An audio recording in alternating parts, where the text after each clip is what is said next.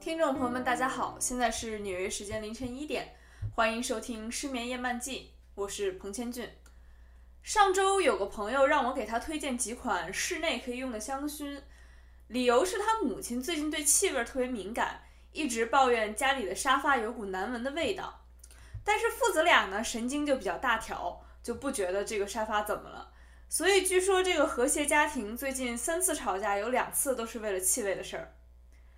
对于这位朋友的母亲，我真是一万个理解。我也是个对气味特别敏感的人，而且从小就是这样。小的时候啊，据我家里人说，我坐车晕不晕车就是个玄学，坐有的车晕，坐有的车就不晕。后来我回想起来，觉得原因应该是有的车它使用那种座椅的皮革有一股很重的。嗯，很难说是什么味道，是皮革的味道呢，还是还是车车里皮革会用那种清新剂的味道？总之就是闻到那个味道我就难受，所以我就会有晕车的症状，头疼，然后晕，想吐。我这种对气味的敏感一直延续到今天，啊，到目前呢，我的房间里就有至少三个香薰，这个房间也不大。我觉得这种敏感可能是遗传我妈妈。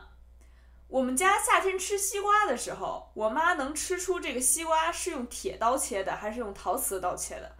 据说是因为铁刀上切完西瓜会有一股特别的味道，即使这个铁刀没有生锈，我妈也能吃出来。所以现在我们家就一律改用陶瓷刀切水果。我妈呢，其实也仅仅只是敏锐，她能吃出来，但她并不介意。要说因为气味而挑食，那还是我比较厉害。我特别讨厌做饭，并不是因为懒或者是手艺太差这种常见的原因。其实理由是我讨厌食物加工散发出的气味。这个气味还不仅仅是油烟味儿，而是任何只要是冒着热气的食物，哪怕这个食物是用微波炉加工的，它都会有一股味道。我特别讨厌这股味道，尤其是当这股味道粘在你的衣服上，或者是弥漫在你的房间里一直散不去的时候。所以我在纽约的冰箱里全是水果呀、沙拉呀、三明治啊这些随时拿出来不用加热就可以吃的东西。我对气味的这种苛刻其实也会延续到口味上。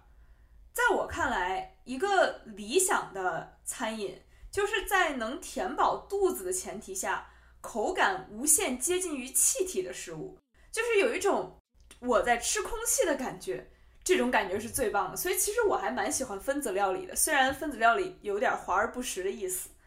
嗯，打打个比方吧，就比如我在纽约隔离的这段时间，如果一定要做饭的话，我经常做日本的一种东西叫素面。什么是素面呢？其实就是我们的那种龙须面，然后你把它煮了之后蘸着面汁吃，就是而且是凉的，所以就。这种食物其实就非常清淡，然后也没有味道，口感接近于气体，在我看来就特别理想。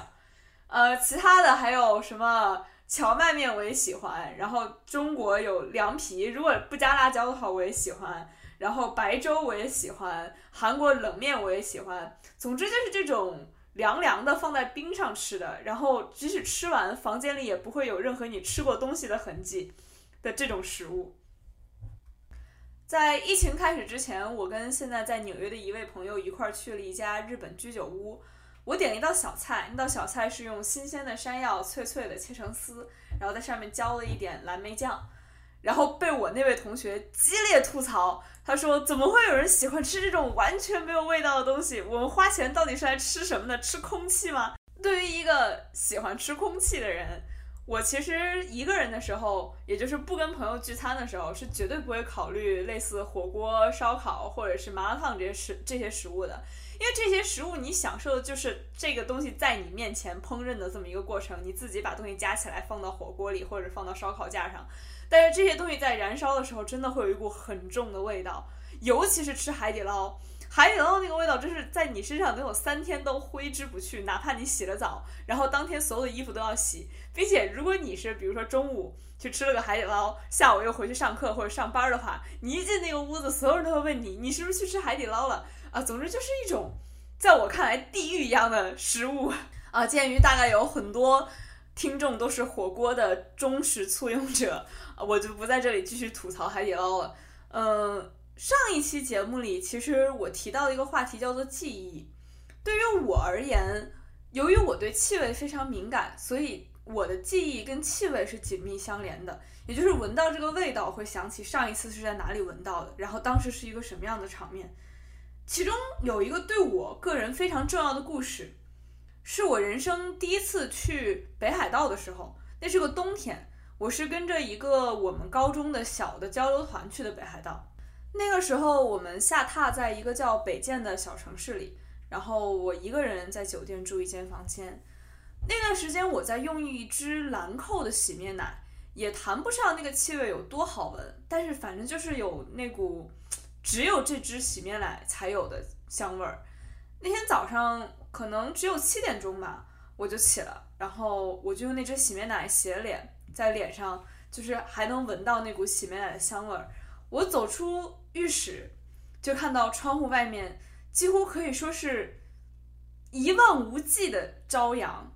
就是我知道这是一个很奇怪的形容词，什么朝阳怎么是一望无际的呢？但确实就是这样，因为前一天一直在下雪，然后那天早上雪停了，外面都是积雪，朝阳印在那个积雪上面，它会不断的反射。它就有有一种一望无际的感觉，就是在那个宁静的小城里，雪和朝阳交相辉映的感觉。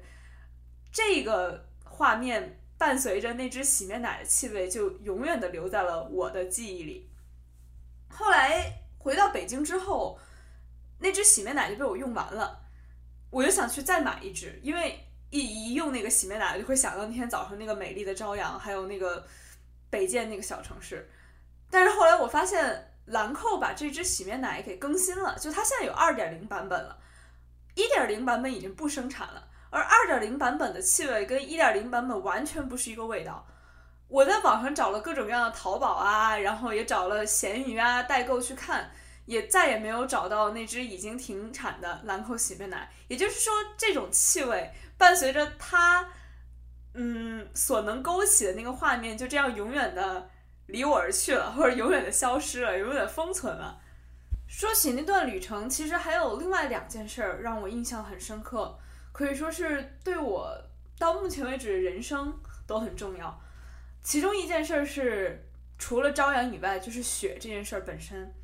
当时我们在北海道拜访了王走这个城市，王走就是日本那个特别有名的关押了好多黑社会那个监狱所在的地方。然后我们当时从一个水族馆里面出来，然后外面就下着大雪，就那种下到你视线都看不清的那种鹅毛大雪。我就站在那个雪里面，我当时觉得这个雪也是有气味的，不一定是我那只兰蔻洗面奶的气味，但是它就是有气味的，它就是这样留在了我的记忆里。我当时就突然感叹，原来这就是真正的雪。这个想法其实也有点中二，就是。我后来到纽约，纽约也是一个经常下暴风雪的地方。可能我遇到过很多比在王走那一次更大的雪，可是不知道为什么，就是你在遇到了王走那场雪之后，你会感叹这是真正的雪，而你之前所见的和你之后所见的雪就都变成假的了，就都是虚假的，就仿佛世界上只有那一场雪一样。我在那段旅程中在读三岛由纪夫的《春雪》。是三岛由纪夫的一套小说，叫《丰饶之海》的第一册。嗯，春雪那部小说，当时我在王总遇上那场雪的时候，我正好读到女主角削发为尼，因为种种原因，然后在山上的一个寺庙里面静修，然后男主人公冒着风雪去见女主人公，但是他们之间的结局并不好。可能这部小说里面的情节和我当时看到那场雪也是在记忆里交织在一起。才使得这场雪变得如此的特别吧。一直到今天，我已经把整个《丰饶之海》的系列都读了，然后也读了许多三岛由纪夫其他的作品。但是《春雪》这本小说一直在我心里处于一种无法替代的地位。那场旅程中，另外一个对我很重要的细节，或者说另外一位对我很重要的人，是我们当时团里的翻译老师。这个翻译老师是个北京人，是个老太太。然后因为在日本从事翻译的工作，所以她偶尔住在北京，偶尔住在东京。这个翻译老师特别喜欢叫我小不点儿，可能因为我特别矮，就是我到现在也不高，尤其当时团里还有几位个子比较高的同学。所以我跟我站在他们身边就显得像个小不点儿，啊，当时可能还挺敏感的，我不喜欢别人这这样叫我说你是小不点儿，但是那个老太太就喜欢这样叫，每天小不点儿小不点儿小不点儿。我还记得我们当时就面对着那种下着雪，然后我们面对着海岸线的时候，我就一直盯着那个海岸线看。那个老太太突然很严肃的从在我站在我身后说：“小不点儿喜欢沉思。”这句话。超级有意思！我以前有想过，如果有一天我要开始写一个专栏，或者是我要开始长时间在某个地方连载什么东西的话，我就要把自己的签名改成“小不点儿喜欢沉思”。这位老太太在我们接接近分别的时候，曾经跟我聊天说了这么一一句话，她说：“到了我这个年纪，也不知道是不是因为老了的缘故，有的时候早上醒来。”我会需要几分钟时间来反应一下，我这是在哪儿啊？我是在北京啊，还是在东京啊？我那个时候虽然记住了这番话，但是并没有细想。呃，直到前段时间，我从我自己纽约的床上醒来，然后盯着我在纽约的这个房子的天花板，我突然觉得。自己身边这个房间的布局和这个床的角度非常的陌生，我突然在想，我不是在巴黎吗？那儿不应该有扇窗户吗？还是说我在北京啊？就是我过了两分钟，我才反应过来，哦，我在纽约呢。我这段时间一直都在纽约。那个时候我就突然想起了当时这位翻译老太太说的那句话，就是人也许跟年龄无关，它就是在一瞬间你会觉得。我不知道自己在哪，我不知道自己身在何处，我不知道这是北京，是纽约，是巴黎，是东京。这种感觉，如今竟然连我都有了，可能我也老了吧？我最近经常这样想，可能我跟那个翻译老太太一样，也有年纪了。当时离开日本，也就是结束我们这个行程，在机场跟这位翻译老太太告别的时候。翻译老太太和她的小不点儿两个人都哭得不像样子。我原本是完全没有想哭的意思的。我不是那种在告别上很艰难的人。我我之前在电台里其实也说过，我不是一个特别恋旧的人。我很少会想起，啊，就是以前的朋友什么的，这些都很少。但是那天在机场，真的就是。我转过身跟老太太说：“说我特别佩服您，我特别希望我到了您这个年纪，也一直投身在自己喜欢的语言和喜欢的工作上。”我记得说完这句话，我一下就觉得就哭了，就是我感觉我眼泪都止不住。然后他也哭了。他其实，嗯，在整个行程里，我觉得他是个蛮理智，然后蛮蛮坚强的人。但但是当时真的是，嗯，他也哭了。你能感觉到他哭的时候，你更能感受到他这个人的年龄，这个人已经。被被岁月打磨过的一种温和感，然后我们俩抱头痛哭，我觉得那个场面应该应该团里其他人看来应该是挺尴尬的。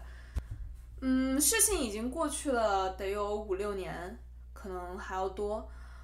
我不知道现在这位老太太是否还在她的岗位上，她现在是住在北京呢，还是住在东京呢？她每天早上醒来的时候，还会不会有那种不知道自己在哪儿的感觉呢？哎，也不知道他还记不记得那个小不点儿，但是那个小不点儿是一直记得他的。哎呀，这个北海道的回忆似乎聊的有点太伤感了，我们还是说回到气味这件事儿上吧。既然我已经给大家推荐了不少可以在室内使用的香薰啊、蜡烛这些，我最后给我听众朋友们推荐一本小说。这本小说叫《香水：一个谋杀犯的故事》，它是德国作家帕特里克的作品。这本书讲的是一个天生嗅觉非常敏锐的调香师，为了寻找世界上最好闻的气味，做了一线的努力。而他最后发现世界上最好闻的味道来自于一名少女，他就一直跟踪这个少女，一直企图把这个少女身上的气味据为己有，然后最后渐渐演变成了一场谋杀。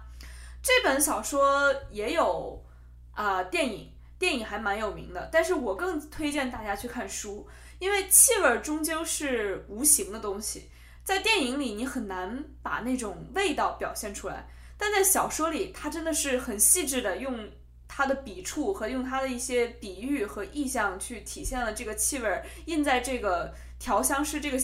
嗅觉敏锐调香师的脑海里是什么样的，给他带来了多强的震撼，以及为什么他会一步一步的心理扭曲走向谋杀犯这样一个过程，还是一本非常有意思的小说，请大家嗯务必去读一下。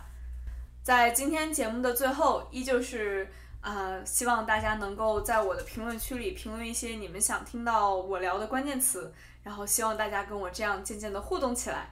不然我一个人说还是蛮寂寞的。以上就是今晚的失眠夜漫记，感谢大家的收听，祝大家晚安。